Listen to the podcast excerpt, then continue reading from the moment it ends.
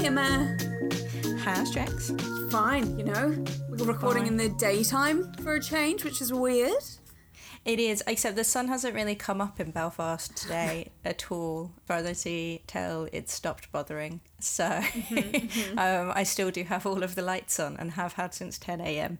So it Oh, doesn't yeah. feel like the daytime. Uh, no, it does not. I can see light outside my window. It's not that dark, but yeah, it's not. Uh, we have the lights on constantly at the moment. Yeah, it's not, it doesn't feel like day really, does it? It's just that the hour says that it's not sleeping time. Yeah, everything is grim and grey and dark, and I need to get a sad lamp. You're going to New Zealand, so you're going to the summer. I am going to summer for a month, and that's going to be lovely. Yeah, you can top up on vitamin D. Yeah, it'll be brilliant. but before that, we have to record the first episode of 2019 Ooh, of History is Sexy, the podcast where we answer people's questions about history and make it sexy. Ooh we do. And who are we?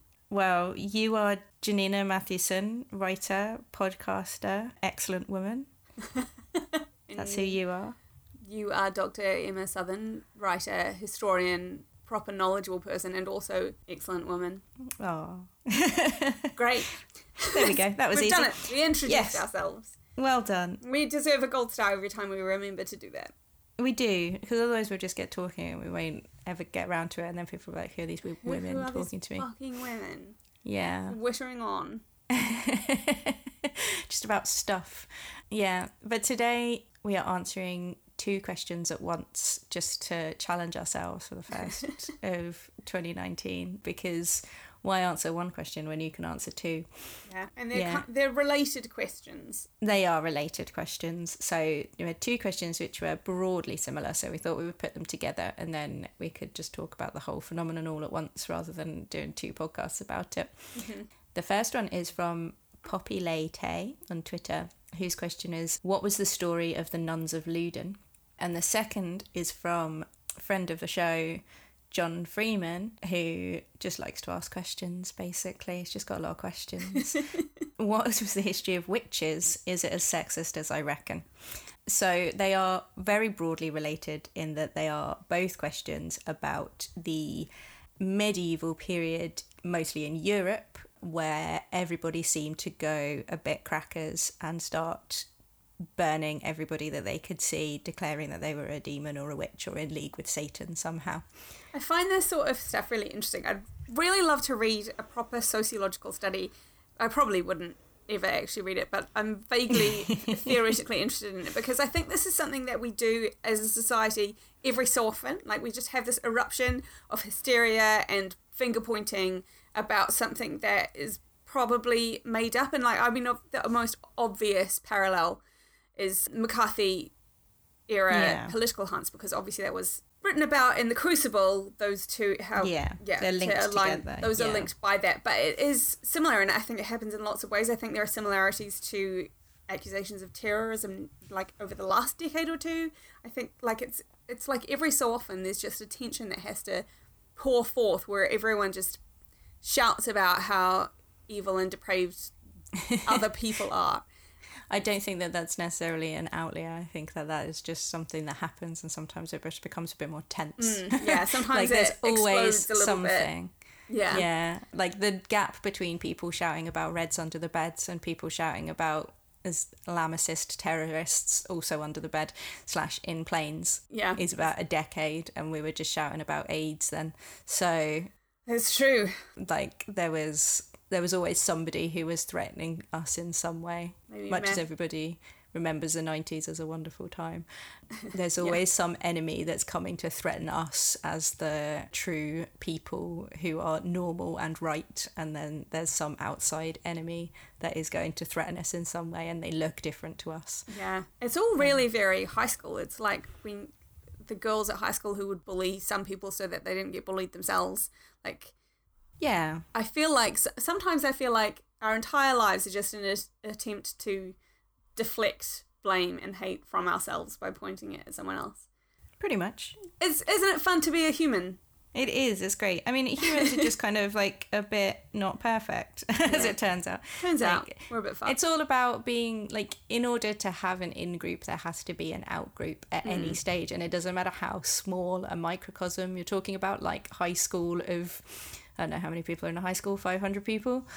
Probably you have 30 on the high people in a yeah, you have 30 people in a class. That's a tiny amount of people, but there will be an in group of those 30 and there will be an out group. Yeah. You take the entire population of Europe in the 16th century and there there's an in group and an out group and the in group is well, the in group is complicated because this the period that we're talking about is the 15th through to about like the end of the 17th century which is when it spreads to america uh, and really kicks off there and they get really into it but in europe and the time that we're talking about is the time of the reformation when the protestant church splits away from the catholic church and the hegemony of the church stops being a constant it stops being just the one church that everybody goes to like how you praise God and how you believe in God becomes much more significant. And that's a, a big change. And so immediately, both you used to have Christians and non Christians, and now you have different types of Christianity, and that is fucking up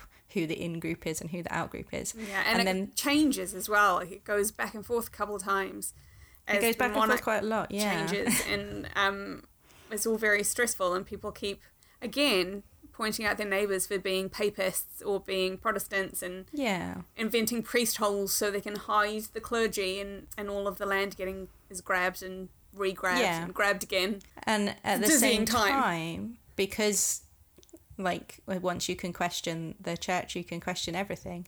Mm-hmm. This is the period where Enlightenment thought is starting to come forward. This is the period of like Heidegger and and people starting to think about the concept of rationality, and which then creates a whole nother set of anxieties. And these, it's in the middle of these anxieties uh, on a European scale that people start accusing each other of being witches and or demons. And sometimes this is a very local issue and sometimes it really kicks off into an international crisis. But it's all good and fun. So we'll start with poppy's question. I'm going to assume her name is poppy which is about the nuns of Loudun. Which is so fun and I'd never heard of it. I'm so glad that she asked this question because it is buck wild. It is. Just- it's very fun. Yeah. and it's one of those things that um yeah it just it's one of these things that is a real point of kind of contention because it was it's a story that the rationalists got to use in order to prove that the church was full of lunatics and idiots um, and the church got to use in order to prove that there were very real threats uh, like supernatural threats in this world that were necessary. Mm-hmm. And it's also, historiographically speaking, it's a really interesting way of looking at the way that local power struggles could explode into quite different things, mm. into something quite stressful. So the year is 1934, Janina. 1934? Christ, no, it's not. It is 1634. It's 1934. The word's about to start. No, um, it's 1634. I have got a horrible cold, and last night I um I gave a paper. I stressed out about for about two days, and then I've not slept very much. So I'm going to get my numbers wrong because I'm all right with everything except numbers when I'm talking. I'm bad at numbers anyway. Anyway, the year is 1634, and we are in France. We are down in Protestant part of France, like in the Huguenot territory, basically. Mm-hmm. And there is a presumably crappy little convent, one of these like convents that is not famous for anything and doesn't have any cool saints. like not one where there's a saint or anything. It's just a convent. Well, with, maybe like- this is the story. If you've not got anything good going for you, no good saints, not not famous for having any kind of relic, then just throw in throw in some witchcraft. People will Yeah. remember you. Sure, why not? If you can't have fame, have notoriety. This is. Well, I tell you, it made them famous and it made them notorious. So um, it went very well for them. Yeah. So there's this convent. They are Ursuline nuns, which means that they follow the rule of Ursula. Not really sure what the difference is, but like lot different convents have different rules of like how often you're allowed to eat and what you're allowed to eat and stuff. Sure. blah, blah, And how many like prayer times there are yeah the exactly. And you know what exactly your habit looks like and stuff mm-hmm. like that. Yeah.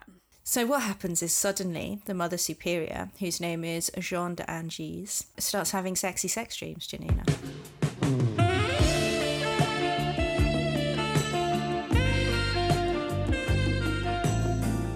That's not a very nun-like way to behave. It is a bad way to. I can imagine that happening to Kathleen Najimy in uh, Sister Act, though. If any nun was going to have some saucy dreams, it was definitely her. Yeah, but I feel like she would be like, well, that's a thing that happens. Maybe I'll pray about it. Yeah.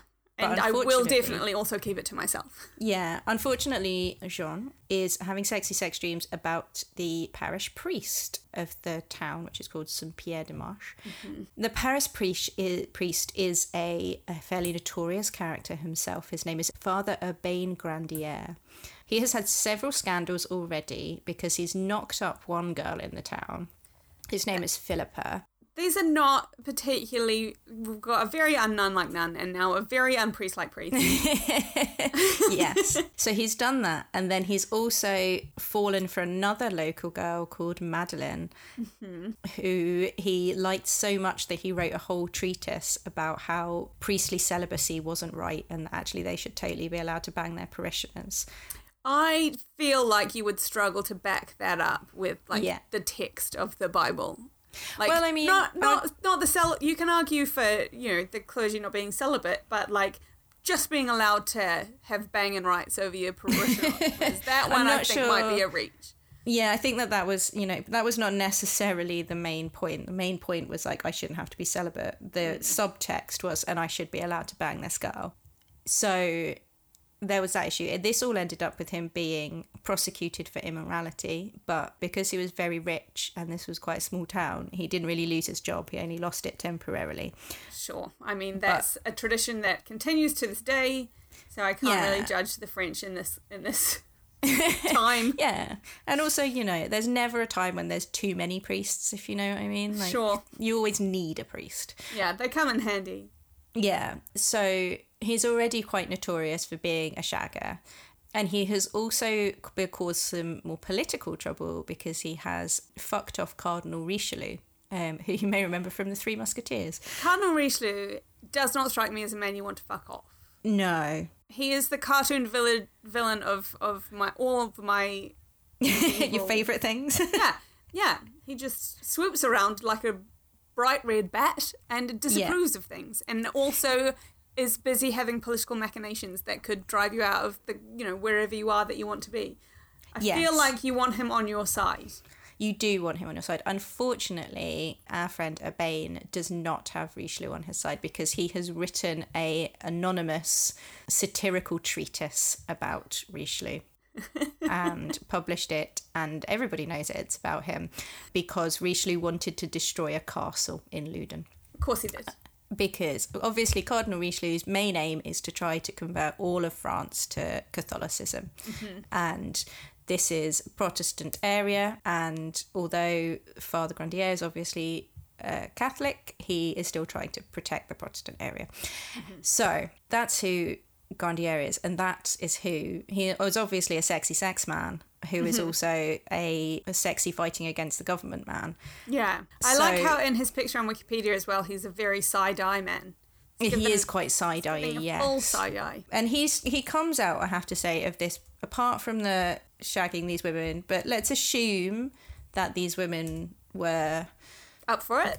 yeah they don't there's no suggestion that they didn't consent happily to bang mm. him so he's a sexy sex man Yeah. She and is I mean, it's sex. it's it. By all accounts, he seems to have been like a viable candidate for sex. Apart from the fact that he was a priest, he's rich, he's good looking, he's yeah smart. he writes know. a good satirical tract Who doesn't? Who who wouldn't fall for someone who writes a good satirical tract? Exactly. So she starts having these dreams, and he appears to her as an angel who is trying to seduce her and trying to seduce her into sexy sex acts. Mm-hmm. And she starts making sex noises I've been really trying. in the night. Mm-hmm. Which goes down very badly. And so she confesses to what she's done, and they try to like she gets involved in some flagellation. So she, they try to whip it out of her. They try she tries to mm-hmm. confess it out of her, and it doesn't work. But what it does do is draw quite a lot of attention to it. And before you know it, a load of other nuns in the area have started having sexy sex dreams about Father Grandier and started making noises in the night. And the clear implication immediately is that this must be demons Sure. because the only reason that a nuns would be having so many sex dreams about their Priest would be if demons had got involved to fuck up their relationship. Because you can't just have a sex dream. It's got to Yeah. come from somewhere. And then things start to escalate quite a lot, and you start getting stories of these. There's quite a lot of variation in the things. So we have obviously the sex dreams and making sex noises. Uh, we have nuns being slapped by invisible entities, a human skeleton walking the corridors uh, at night. At one point, a big black ball rolls around the refectory and knocks some nuns over. Jeez, And where finally- did it go? And worst, they laugh immodestly. That that's a definite sign of demonic activity. Is the nun Yeah. having a laugh? it is immodestly. so this has become a problem. We've now got obvious demonic activity in the nunnery. Mm-hmm. And so some exorcists are brought in, kind of semi professional at this point, and they hold kind of your general like exorcist type exorcisms. And it would be good if that film had a better title for that sentence, but you know what I mean. like they shout, "The power of Christ compels you." Yeah, throw some around nuns. some holy water, brandish some Yeah. crucifixes, that sort of thing. And the nuns do exactly what uh, Linda Regan does in The Exorcist. They scream, they contort around their bodies in unnatural poses. Linda They Blair. s- Linda Blair, sorry. It's Regan is the Regan name is of the the character. character. isn't it? Yeah, Yeah, exactly what Regan does. yeah. With the screaming and the contorting and the twisting and the swearing and the making sexual motions, as they like to say in the texts. Mm-hmm. And They're bumping and grinding. they're bumping and grinding and you know doing all of the stuff that is evidence of uh, possession so speaking in languages that they're not supposed to know and rah rah rah Yeah. and so it's at this point that they start to claim that this all began when father grandier who up until this had just been going around being a mildly depraved priest threw some suspicious roses over the wall of the nunnery and that I like this as a started it. method of cursing people. Just What, like throwing in some fling- flowers yeah, just fling a flower over the walls, and thus they are cursed. Yes, there's probably something in the vast amount of literature that people wrote in the 17th century about this, about how precisely throwing roses in mm. into a nunnery is a curse. But anyway, they basically say all of these nuns say it was Father Grandier that did it. At this point, nothing seems to be going well with the idea like the getting rid of demons part. So mm-hmm. everybody goes away and has a think about it. And then they send four further exorcists in. So we've got four big famous exorcists from the vatican experts are sent in and they decide that the best possible thing that you could do would be to have public exorcisms Sure. and this is where everything really kicks off. Up until this point, this is a kind of weirdo local issue where obviously people in France had probably heard of it, but this, this becomes like an international sensation. People travel from all over to come and see the nuns wanking themselves off and swearing at the priests. Like, this is a great time for the family holiday. people come from all over. It's like 7,000 people are turning up at these exorcisms, like just to watch, because who doesn't want to see that? Yeah. And Fills us, it's it's filling stadiums, is what you're saying. is. This, It's a- um, it's a great time out for all the family. yeah, these sexy nuns and their exorcisms. It's sexy nuns. They are talking about their sexy sex dreams. They're rubbing themselves all over stuff. They're screaming. They're talking, and they are, um, particularly the Mother Superior, are naming the demons that have that that have possessed them. Um, and their names are Asmodeus, Zabulon, Iscarion, Astaroth, Resil, Armand. I like Armand. Leviathan, Behemoth, Beheri, Asias, Celsus, Achaeos, Sidon, Naphthalim, Cham, Uriel, and Achas. so they've got to know their demons quite well. Yeah. And they are all pointing the finger at Grandier. They're all saying, He summoned us. Like, this is the demons, obviously. They're all Sure. saying, He summoned us and he brought us here to, to, I don't know, God knows what he's supposed to get out of it, to be honest. No one ever makes that particularly clear. But what happens. I mean, he just is like doing doing devilish witchy stuff. That is, it's, Yeah. it, it's its own reward. It is its own thing, reward. It's you a good time. Like Yeah. so this then becomes a, a trial. The, the focus kind of switches away from the big public exorcisms and towards uh, a proper trial, Grandier, for the crime of witchcraft, of summoning demons and doing magic. And during this crime, during this initial part of the trial, one of the nuns, presumably um, speaking with the voice of Asmodeus, reveals a piece of paper which he claims to have stolen from Satan's own filing cabinet. This is my favorite thing. Like, imagine, imagine. Let's just take a moment and imagine Satan's office. You know, with presumably just ranks of filing cabinets Yeah. full of documents on everyone. Does he have a secretary? Does he maybe have a few? Like, I feel like there'd be an administrative load. I mean, very specifically, he has the all of the pacts that have been written between everyone that they have made an agreement with to to possess basically like mm-hmm. oh i've made an agreement with this person so yeah it's stolen from lucifer's cabinet of pacts it is written and signed in blood by Grandier and various demons. So all the demons have signed it. And you can see this on Wikipedia.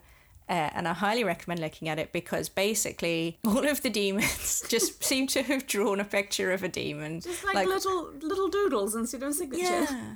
Like two, one of them's drawn like a stick man holding what looks like an umbrella and a pitchfork. One looks has drawn what looks like a manatee holding a pitchfork. Yeah, I like I the like that manatee holding lot. I, uh, with like a bird on a on a tree above it. One's drawn like a little kind of heart thing with a moon inside it. It's lovely, Yeah. and that is the signatures of all the demons. It, it's great. So that appears, and obviously everyone's like, "Well, he's damned now." Like like pact we've got. no one's coming back from this obvious pact but but he refuses to admit it. He won't confess and they really really want a confession. Confession is really important. Like nothing the demons can say whatever they like but and they can present whatever they like but if you can't trust demons obviously so their evidence alone is not ideal for for condemning somebody. So they try to very hard to get him to confess and obviously what try very hard means in this context is they torture the fuck out of him. They also So- um, shave him and search for a devil's mark, which I love because devil's marks is which are also sometimes called witches' teeth. Mm-hmm. Which um, I think normally when people hear the phrase witch's teeth, they think like the breast of a woman who is a witch, but it can mean a mark that indicates they've made a pact with the devil. anything at all yeah And it can be yeah a mole or a scar or a birthmark or whatever, and you it's know, whatever kind of just blemish. happens to look un- vaguely unusual Yeah. at the time I have. Um, I reckon if I was being tried as a witch and they were looking for a witch marks, I have a chickenpox scar in one of my in the middle of one of my eyebrows. I think that's what they'd Oh. go for. I have a mole on my bum, and I think that they would go for that. Mm. Yeah, they would definitely. That's what they would choose. So yeah, that's what they look for. They can't really find one, so they torture him. Um, and there is a book from fifty years later, from sixteen ninety three, which is called the. This is a Protestant text, obviously. It's called "The Cheats and Illusions of Romish Priest and Exorcists Discovered in the History of Devils of Loudun," uh, by Nicholas Aubin, and it describes him being yeah stripped and shaved and then blinded and then probed with a stabber like stabbed basically and then put having his arms and legs put between two planks is a fairly common form of torture. You put they like kind of tie your arms and legs between two planks and then put heavy stones on it so until they would eventually break. But at no point does he confess. One of the kind of most impressive things about him is that at no point it, after all of the torture that he's put through after all of the quite a lot of pressure that he's put under socially and the fact that literally the king's cardinal is coming after him. And he tries to get involved he does some of the exorcisms himself some of the private ones and the public mm. ones like to try and prove his innocence. But kind of once you have had the finger pointed at you there's no real way of getting out of it and so so they have this trial. He still won't confess so they have to have witnesses come forward. So they get a couple of like both of the girls that he shagged to come forward and say that they totally saw devil stuff. And they find like 90 people to come forward and say, oh, yeah, I definitely saw him doing some devil stuff in the woods. But some of the nuns who have now recovered from their from their demonic possession, though, not all of them have recovered, uh, but some of them, including the Mother Superior, uh, try to testify in his defense. They try to come forward and say it wasn't him, or know that we did say that it was, but actually we're doing it. And this is where it takes a, a particular turn which leads has led a lot of people to read it this as a concerted and deliberate effort to get rid of Grandier rather than anything actually demonic is that the person leading the trial makes it illegal to defend Grandier and he says any seems- Um, it seems not particularly in the service of justice. That it's not great for truth or justice No. Well, the- so he basically says anyone who appears as a witness for the defense will have their property confiscated and they will be tried for treason Great. So Sure. everyone who has already testified has to leave the country, and oddly, no one else comes forward. Hmm. And as a result of this excellent trial, which is a lot like that trial in Blackadder the Fourth, where Melchett is trying Blackadder for killing and eating his favourite pigeon, and he is both the judge and the only witness for the prosecution, and opens the trial by asking for the black hood and saying we're here to for the trial of the terrible murderer Blackadder. um, so it's a lot like that. And so mysteriously, and I'm sure this will shock you, Grandier was found guilty of, hmm. Who would of the magic and the witchcraft and the consorting with Satan and raising the demons and signing the pact. And he is sentenced to death. He is originally sentenced to be hung and then have his body be burned, but some of his particular enemies interfered and lit the the fire before he could be properly hung. So he Mm-hmm. did end up being horribly burned to death That's rough. That's a rough And way that- to go. interestingly is not the end because the possessions and the exorcisms continue for another two years. And it's not until 1637 that nuns stop claiming to be possessed there. And nothing else. No more investigations. Not really, no. They were just like, oh, well, I'm sure it'll go away in the end. And I guess it did.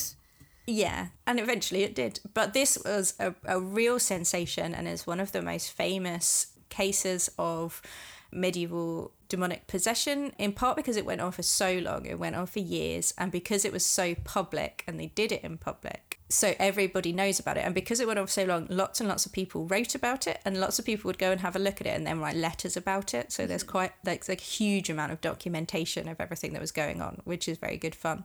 Yeah. And there's obviously two interpretations. The first interpretation is that it, well, okay, three interpretations. First interpretation is that it was a demonic possession. Mm-hmm. And this guy either raised some demons or was blamed for raising some demons. That's one interpretation. The second interpretation is it's a mass hysteria of the kind that we tend to um, apply to witch trials, like when we have a mass outbreaks of hysteria. Yeah. And, And there are lots that- of different forms of that sort of thing as well, like the dancing disease and um, Yeah. and the, the faint the fainting thing, which seems to crop up every so often. Yeah, like in girls' schools and things. Yeah. yes. And there is certainly at least a couple of people that I could find who. There's a guy called Moshe Sluhovsky who wrote an article a few years ago about all of the European cases of possession occurrences within religious communities that he could find and he found that they exclusively occur within f- hmm. female communities so they exclusively occur within nunneries within convents. And there were 45 of them across about a century and a half but only the french ones got linked to witchcraft which is interesting. But he reads them as a peculiarly feminine expression of the relationship between human and divine which is an really interesting way of reading it Yeah. and the third reading is that this was a put up job where the nuns were faking it on purpose in order to get rid of Grandier.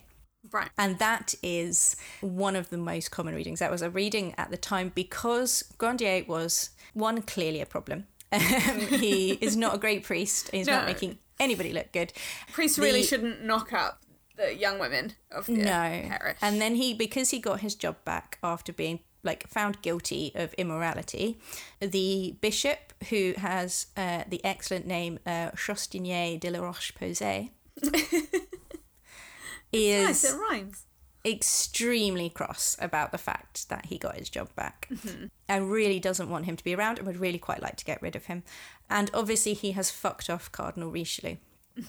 And Cardinal Richelieu has a particular interest in this area because it is on the boundary of kind of Catholic France and Huguenot France. Mm-hmm. And what this does for the Catholic Church is it causes a lot of very useful conversions. A lot of people see the the exorcisms, see the success of them, see the kind of terror of them, and mm-hmm. convert to Catholicism as a result, which is great for the church.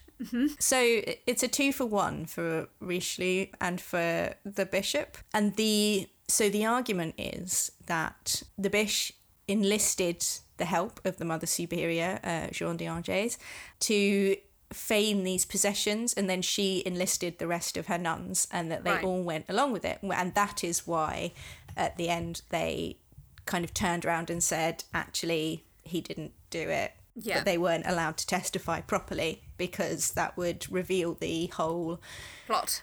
Exactly. Yeah. And then that obviously it is the explanation for why nobody was allowed to defend Grandier on on pain of treason. Which just is taking things a bit far, really. it is. It's like well, we don't even want this to look in any way good at the moment. Like, and 1643 is like we're well into a period when people were into like you know actual trials and justice, and we weren't too like weren't into Yeah. trial by ordeal or anything anymore. So that is the third interpretation. Now, really, it is it is up to the listener to decide how they feel about it. there is no correct answer. I suspect that the the fact that they do whip out the pact, it feels like it undermines the argument that it's real a little bit yes. Because it's clearly silly.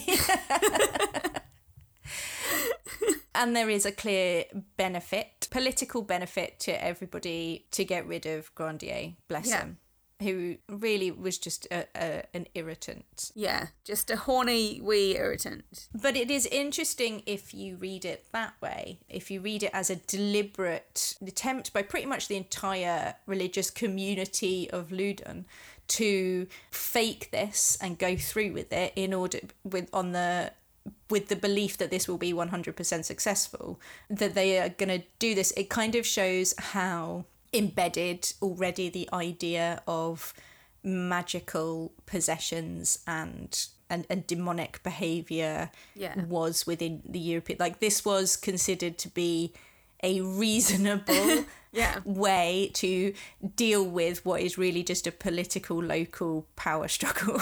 Yeah. yeah, which is interesting in its own way, regardless of whether, you know, if, if it if it is all just a a big plot, the idea that you would go to that. Like we now live in Yeah. a world of, Like this is of- a thing that people will believe. If I pretend that Yeah. this guy has invited demons to possess nuns, people will believe it and back it up, and no one will question it. That is Yeah. the world we live in. and it is very similar to a few other incidents. So there's these 45 other cases of female religious persecution, and there's five other ones in France.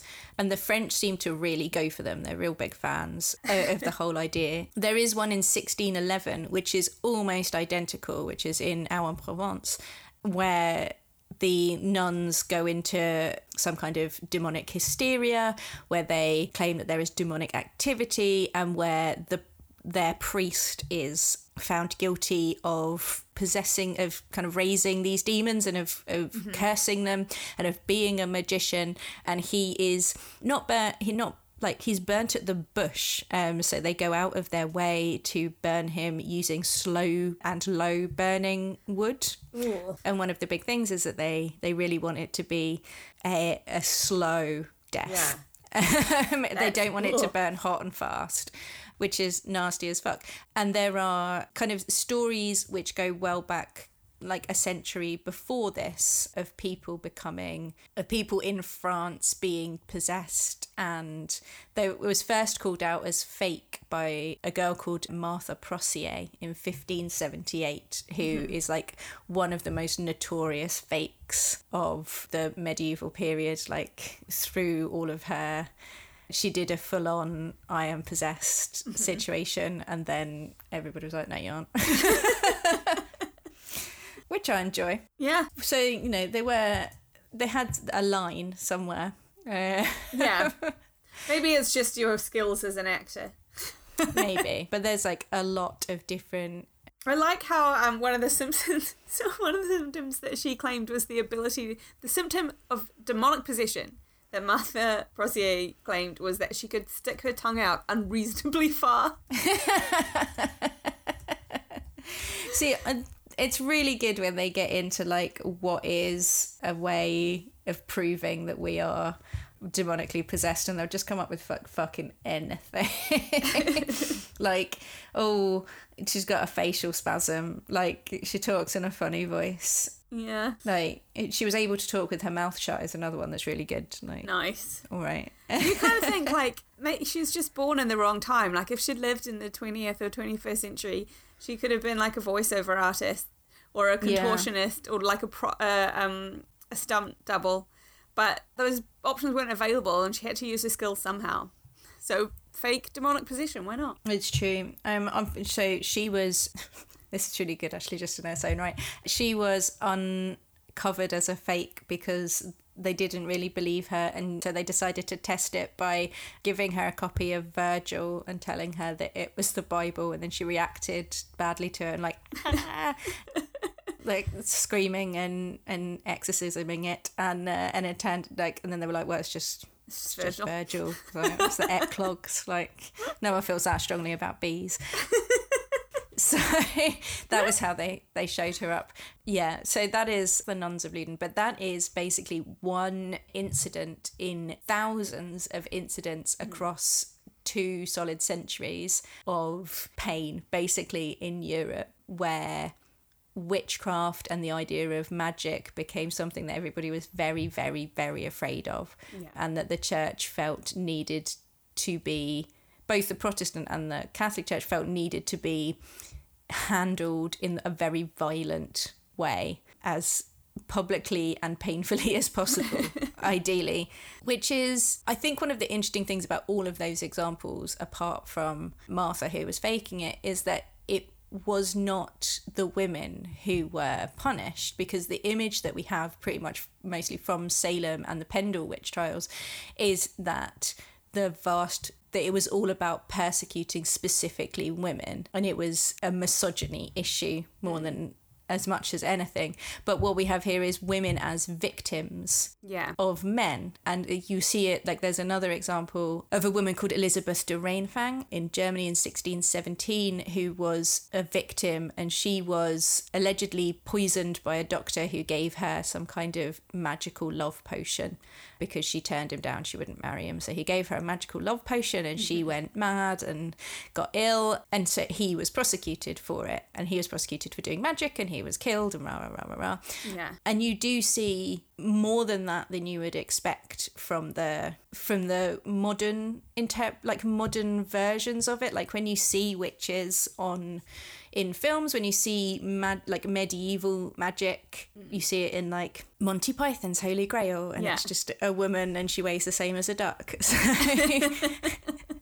and you see these kind of ludicrous things Yeah. and it's always a, a woman and it's always a kind of mud village mm-hmm. full of mud people and they are always accusing her of something innocuous basically Yeah.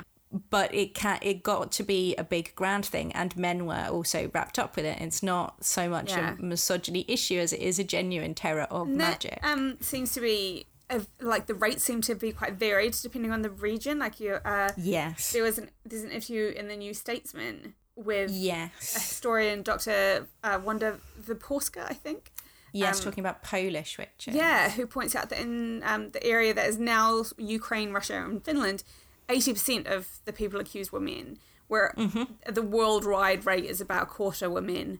So it is like the hysteria around witchcraft was pretty widespread, but it, there were regional specificities. Yeah. Specificities yes, to how it really played are. out.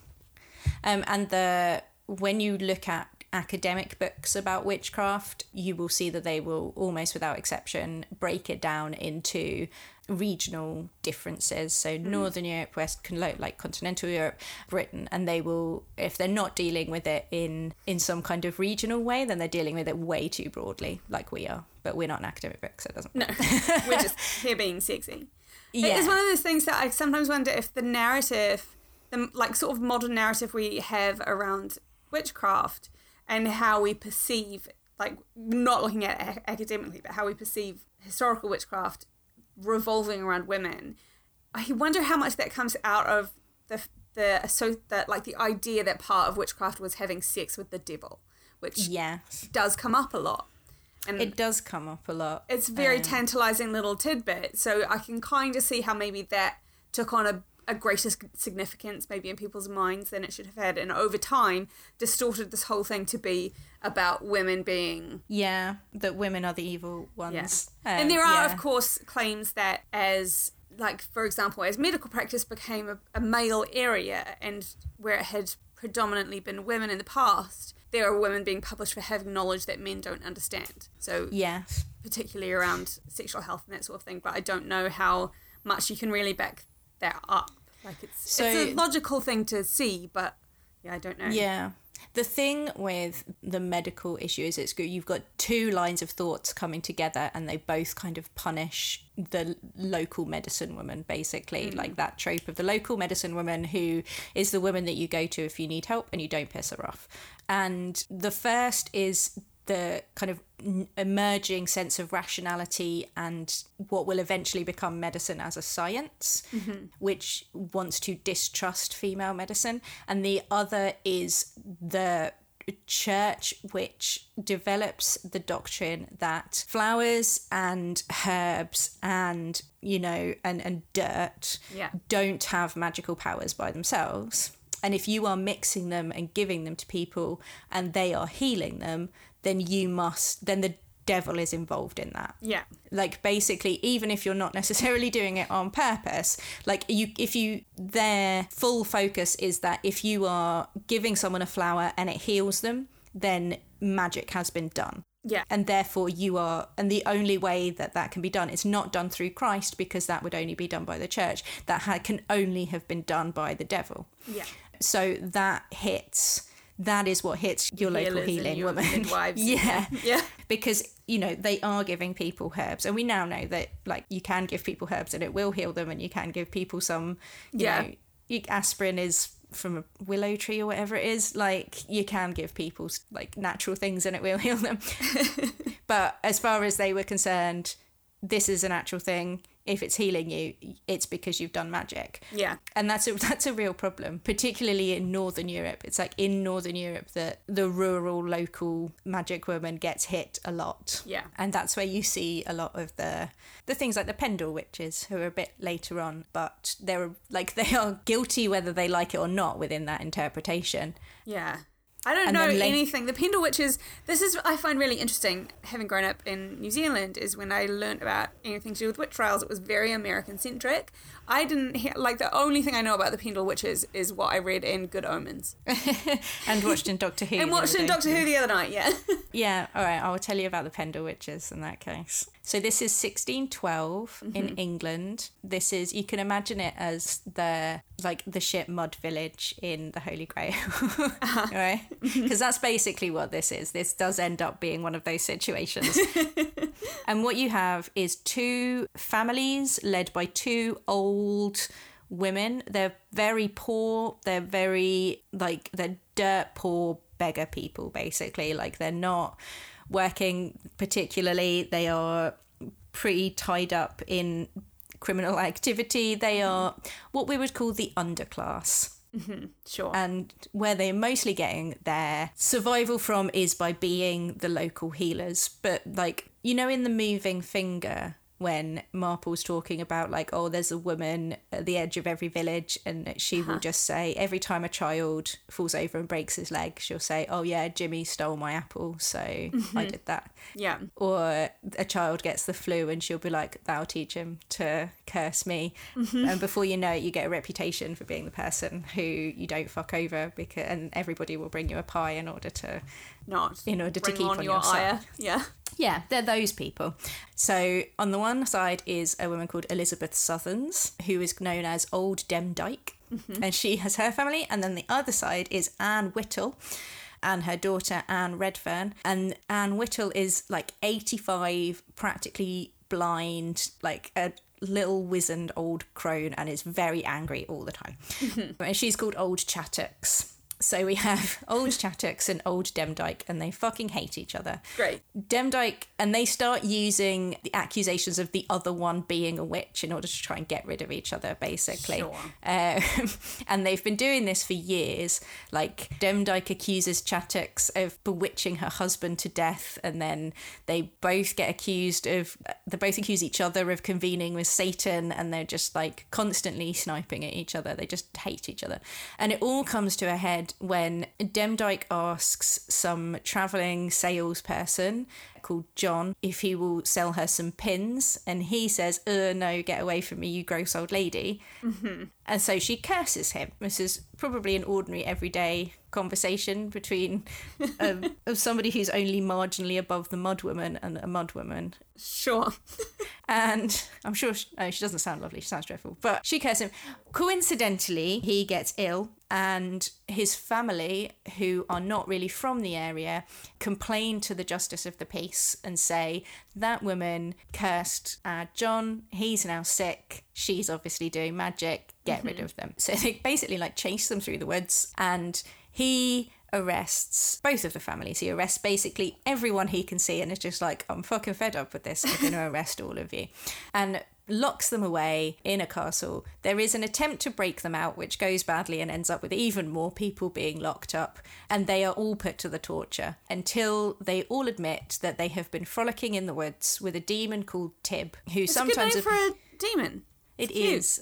I assume he's from a different race of demons from Asmodeus Yeah. and Zabulon Yeah, because he- they have sounds a little more fun. like Asmodeus, Zabulon, like they sound like Old Testament names. Tib, Yeah. uh, maybe it's short for something. Maybe. Um, but they like they obviously none of them can agree on how he appears. So some of them he's a cat dog, some of them he's a cat, some of them he's a boy in a brown jacket, some of them he's an imp.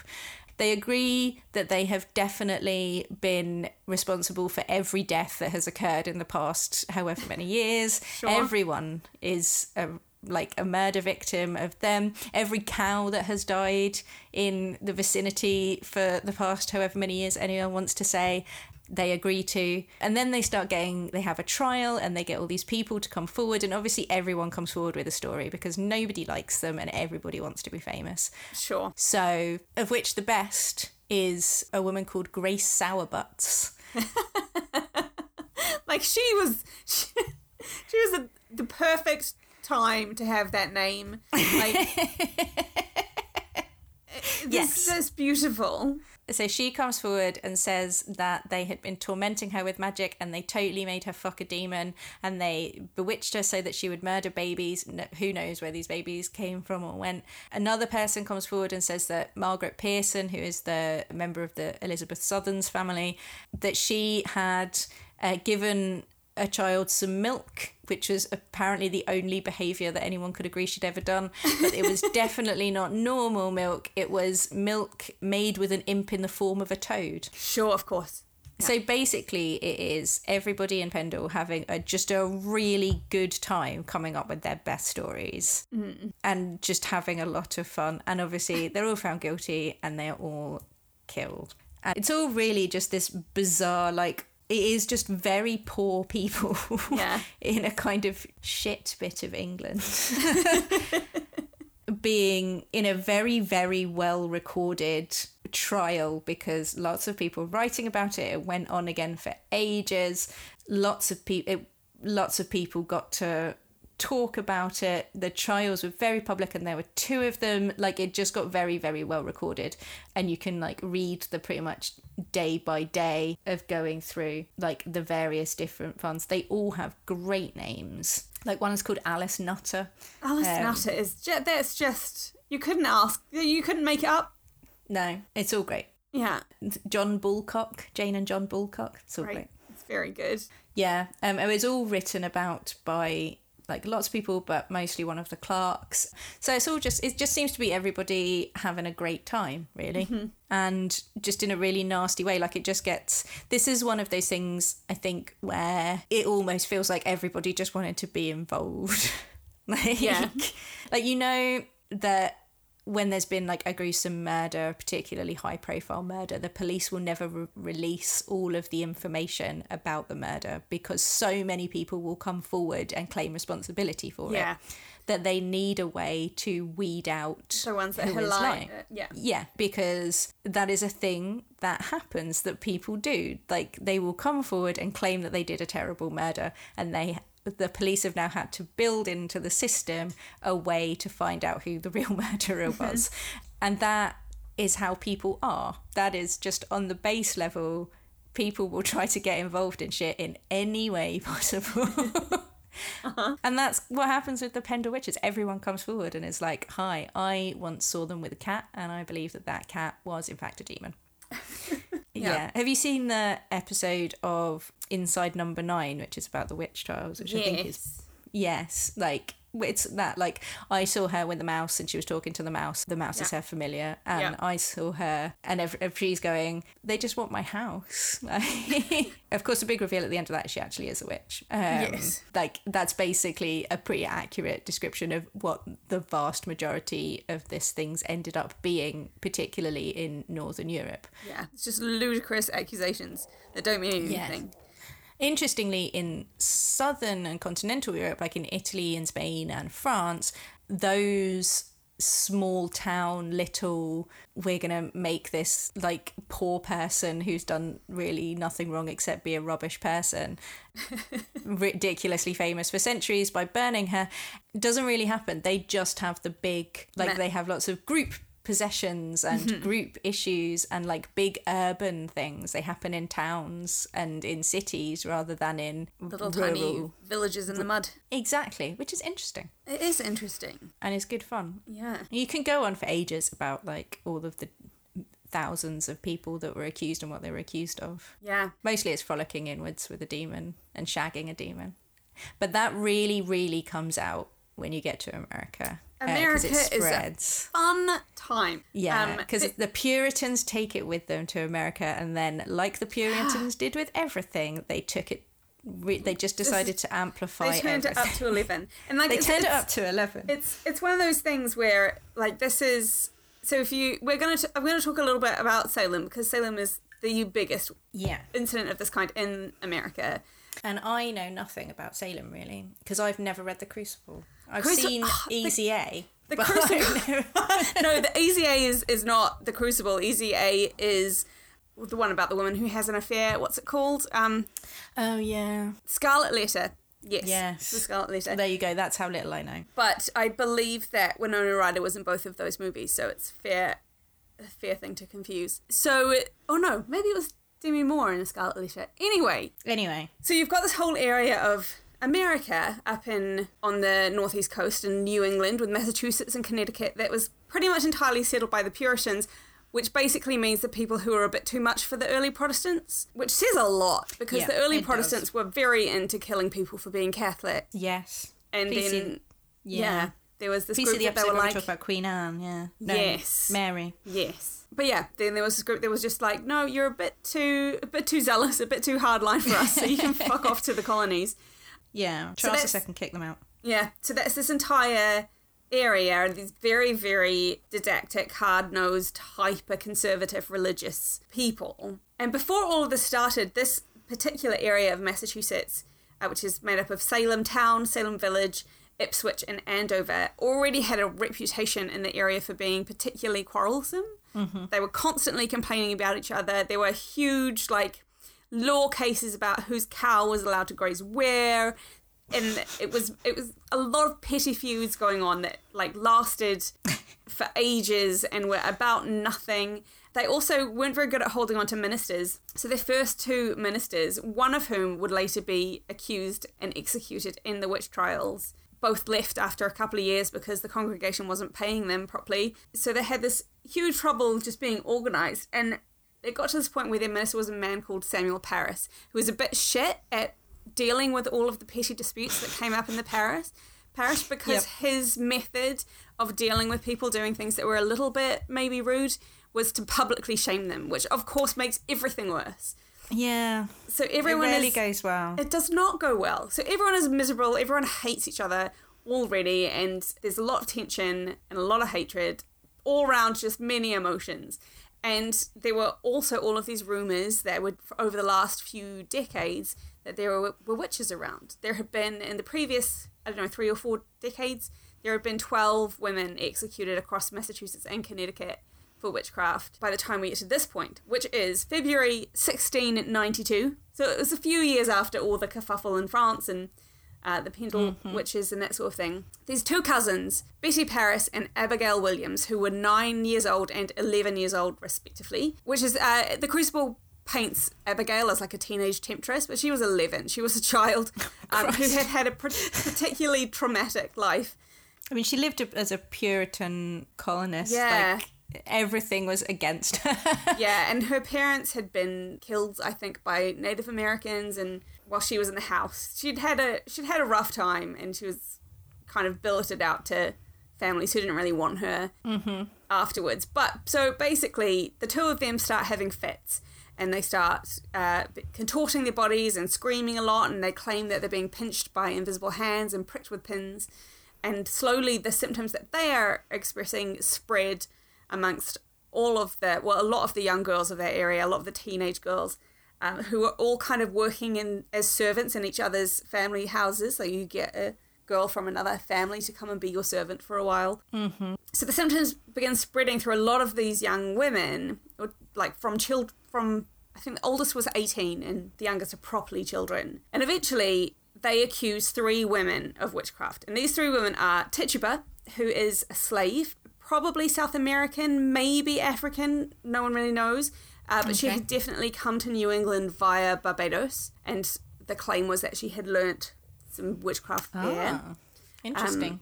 Sarah, another accused, early accused, was Sarah Good, who was a homeless woman who was basically seen as someone who didn't live up to their ideals of sort of self discipline and restraint. And Sarah Osborne, who had committed the very great crime of marrying an indentured servant, which people saw as an attempt to disinherit her son from her previous marriage. Mm-hmm. And also, she didn't come to church a lot. So, you've got these three people who are kind of outcasts from society who get accused of witchcrafts, which is all fine. So, no one really cares. Mm-hmm. But then a woman in the community named Martha Corey, who was like a pillar of the community, really committed to the church, really respectable, respectable. She claimed that she thought the girls were faking it and that she didn't believe that, that the three women were witches. So the mm-hmm. girls accused her as well, along with another hyper respectable woman called Rebecca Nurse and Sarah Good's four year old daughter, Dorothy, as well. So another three were, and they were all arrested, including you know the what four year old. four-year-olds are like. I know. hanging And- around with demons. Dorothy was used as a like her confession, which was an official confession, even though she was four years old, was used to further implicate her mother, um, because she told stories about snakes biting them and all these sorts of weird things. Because you know she was a four year four year old She's living a four-year-old. butt Yeah. nowhere. Everything that a four-year-old does is weird. Yeah, but this is where things really start to go buck wild because Martha Corey and Rebecca Nurse open up the possibility of anyone being a witch because they are so respectable and I keep trying to say respectable. It's not a word.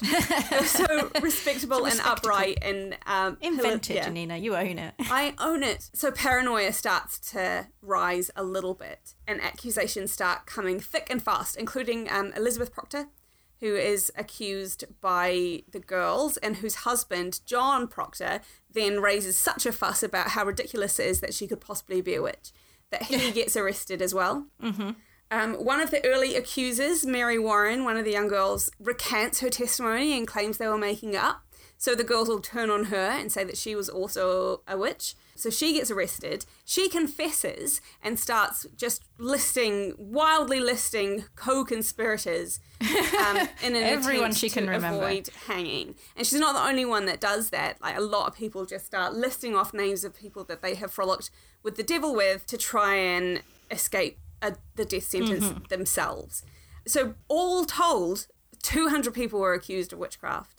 And several of them died in so jail. many. So many. It just like it just rolled on, and and it's just a ridiculous number of people. Especially when you consider how small a community this was. it's like it's a- not All of the community. yeah, basically. Yeah, so 200 people were accused. Several of them died in jail, including Sarah Osborne, who was one of the first named. And then uh, in total, 19 people were hanged, including John Proctor. But his wife Elizabeth was given, she was convicted, but she was pregnant, so they didn't execute her. And by the That's time, nice. and then a short time after this, everyone was like, well, that was nonsense. We should let everyone who's still in jail go, probably. And so she, so she went on and she married again and um, had a lot of trouble trying to reclaim the lands that the state had stolen because she and her husband were accused of being witches. Yeah. Um, so 14 women and five men were hanged. And then there's Giles Corey, who is just such a fucking rock star. So he's the husband of Martha Corey, who was one of the two Yep. more respectable women to be accused at the at the start of everything. And he just refu- refused to respond to he was accused of being a witch and he refused to respond. So in order to try and get literally anything out of him, they pressed him, which is when you lie someone flat on their back and you put flat stones on them. You keep mm-hmm. adding stones as a method of torture to try and coerce a plea, but all he would say was put more on, put more on, and he died of basically that weight being pressed down on his lungs. Yep. Nice. Yeah. But but what a what a rock star. I love Giles Corey. I like that there's quite often one that is just like, look, I'm not getting involved in this. Like, Yeah. like Grandier, like, no. Yeah, just no, like, you can't torture this this, out of me. No. which is tough. Like that, like that's one half of the community effectively turning against the other half, and everybody getting involved, and you have to basically give up your life in order to not be remembered as a witch. Yeah. Like, like you can take it, but at least you can't Yeah. say that you can take you can take my life, but you can't take my freedom. You know. yeah, yeah. Oh, I mean that's John Proctor as well with that, and I don't know if he actually said that, but in the play at least that he won't sign his conf- he makes a confession, but then he refuses to sign it because he has this great because it is my name and I shall not get Yeah. another. So good. I really love the Crucible. but um, yeah. So basically, it just a lot of people hated each other and then started accusing each other of being witches, and it became one hell of a clusterfuck. And it's And one it of those really things again that the stain never leaves you if you've been accused in this tiny community. Even if nothing comes of it, you're always going to be like, oh, is she a witch? Is he a witch? I think it's interesting how very different and how very similar at the same time the American kind of trials like that are. Mm. That they are like the the notion of dragging in everybody who is even who is like, hang on a minute, oh, well, you must be a witch as well. Like that Yeah. doesn't really happen in the European. Yeah. Uh, you have to be exhibiting some fairly weird behavior, or at least be clearly have done something that looks a bit like magic yeah. but just dragging in everybody who's involved. It's interesting that the amount of men again have been kind of from my like obviously know nothing about it, but were I to imagine it, I would have imagined like twelve women basically, mm. and no children, and were in my Yeah. imagination, and certainly no men being executed were in my imagination. Yeah. which is just the way that like to answer John's question to some extent, it's it's not really the straightforward misogynistic like just anti-woman Yeah. movement that it's often painted as in popular literature it, it is about a, a lot of religious and ontological anxiety Yeah. Uh, Which is not to say that there aren't misogynistic. which is not to say that people don't use Strain. it for that purpose Yeah, and, like, that yeah, there I are think- certainly misogynists Yes, and I think this period of history is so extremely patriarchal that anything that happens, the way that it affects women is different, and Yeah, I mean, like you could say that about today as well. you absolutely it could. is yeah, like we the, Western Europe is patriarchal, and therefore, whenever something is there is a movement, it is always the women who suffer the most. Mm-hmm. Yeah. and and the same is then also true for you know women of color and Yeah, exactly. poor women and working class women, like all of those things that then make suffer you even slightly worse than yeah, white women. Yeah. completely. and it is that is an unfortunate feature of the the culture of Western Europe, uh, which we then exported to America, and that's gone Mm-hmm. brilliantly. but as a as a movement, it's several hundred years worth of pain, basically, Yeah. of Europe working itself out of how it feels about magic. It, I think it's important to note that magic was something that was feared in almost all Western societies, there has never been a. It's just what you consider magic to be to, that has been changing, and it, this is the point at which people started thinking that healing was magic, and also people having fits was magic. Hmm. But like the Romans were very anti-magic; they were always banishing witches and executing witches for various things, and it again kind of depended on what you thought a witch was Yeah. but this just really ramps up because of the dual pressures of what like Europe is changing really fast and really mm-hmm. hard basically. Like you have the persecutions as a result of the reformation. You have the inquisition in Spain just before this which is again trying to force everybody into a form of orthodoxy. Yeah. and what the, a lot of these witch trials are is trying to force an orthodoxy of behavior and an orthodoxy of belief on people at the precise time when everybody is trying to pull away from orthodoxy of belief Yeah. because they are finding new ways to think about the world and to conceptualize belief and faith and Yeah. their I- ontological perspectives. I think there's also a sense in which everything feels wildly beyond everyone's control. And on an individual and on a group level, I think sometimes we are constantly just fighting for something that makes us f- feel the illusion of being in control of our lives. Yeah. And a way to do that is, you know, Burn a witch. Burn a witch. Yeah. Or, or more often, hang one. yeah, that's true. More often, hang one. the burning is not that common. yeah. I feel like, I don't know why I have this impression, but I feel like the burning feels continental European, whereas Yeah, England and America were, Did the were a hanging. hanging. I think that the burning is because quite a lot of Catholics and Protestants were burned Yes. for being heretics, Yeah. and because of Foxe's Book of Martyrs. Yeah. I think that that quite often the because they're happening at the exact same time, the image of burned heretics and burned witches get merged together into one. Um, And there are some famous people who were burned for witchcraft, like Joan of Arc was burned as a witch. yeah, So th- those sorts of particularly famous ones stick in your mind, in the image of someone being hanged as a witch is not as potent, so it doesn't stick. it does much. not. It does not, and also it really like Foxe's Book of Martyrs really does make that stick in the mind. And there's something poetic to the idea of because fire is as a purifying force. You know, Yeah. something that it, there's there's a poetry in burning someone for witchcraft that is absent from hanging them. it's true. Not that it- hanging is I mean, obviously, both of those are just horribly awful things to do a person. I'm not saying burning a person is poetic, but like there's a poetry and the reason behind it. I think. I don't know. I'm just saying comes horrible out things. in favour Don't- of burning people. I don't think we should kill people. I definitely don't think we should burn them alive. But I just want to say, sim- there's a symbolism. Well, I'm glad that we are clear Me too. on that one. I did. I wondered. I'd always wondered what your feelings on burning people were. Yeah, I'm anti. Anti burning people. Right. I'll make a note. All right. Do you think we've answered those questions? I think we have. Good. What are we going to talk about next time?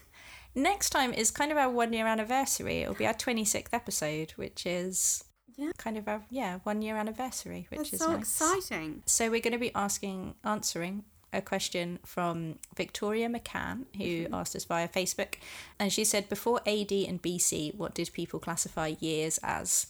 So we are going to be talking about how people mark and conceptualize time.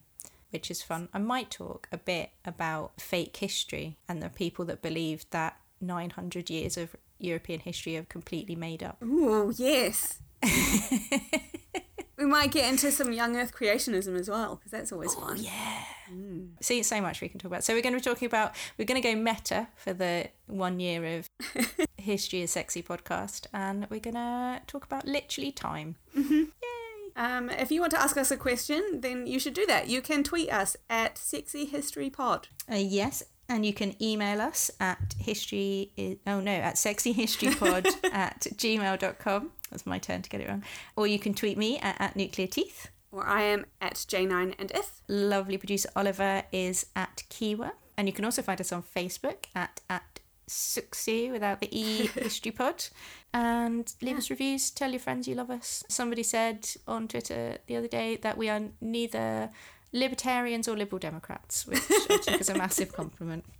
That we definitely are not either of those things. so that was nice. so tell your friends things like that. That was Yeah. that was good. Yeah, and other than that, happy new year, I guess. Welcome to 2019. Yeah, let's hope it's better than the previous several years. anyway, bye Janina. Bye.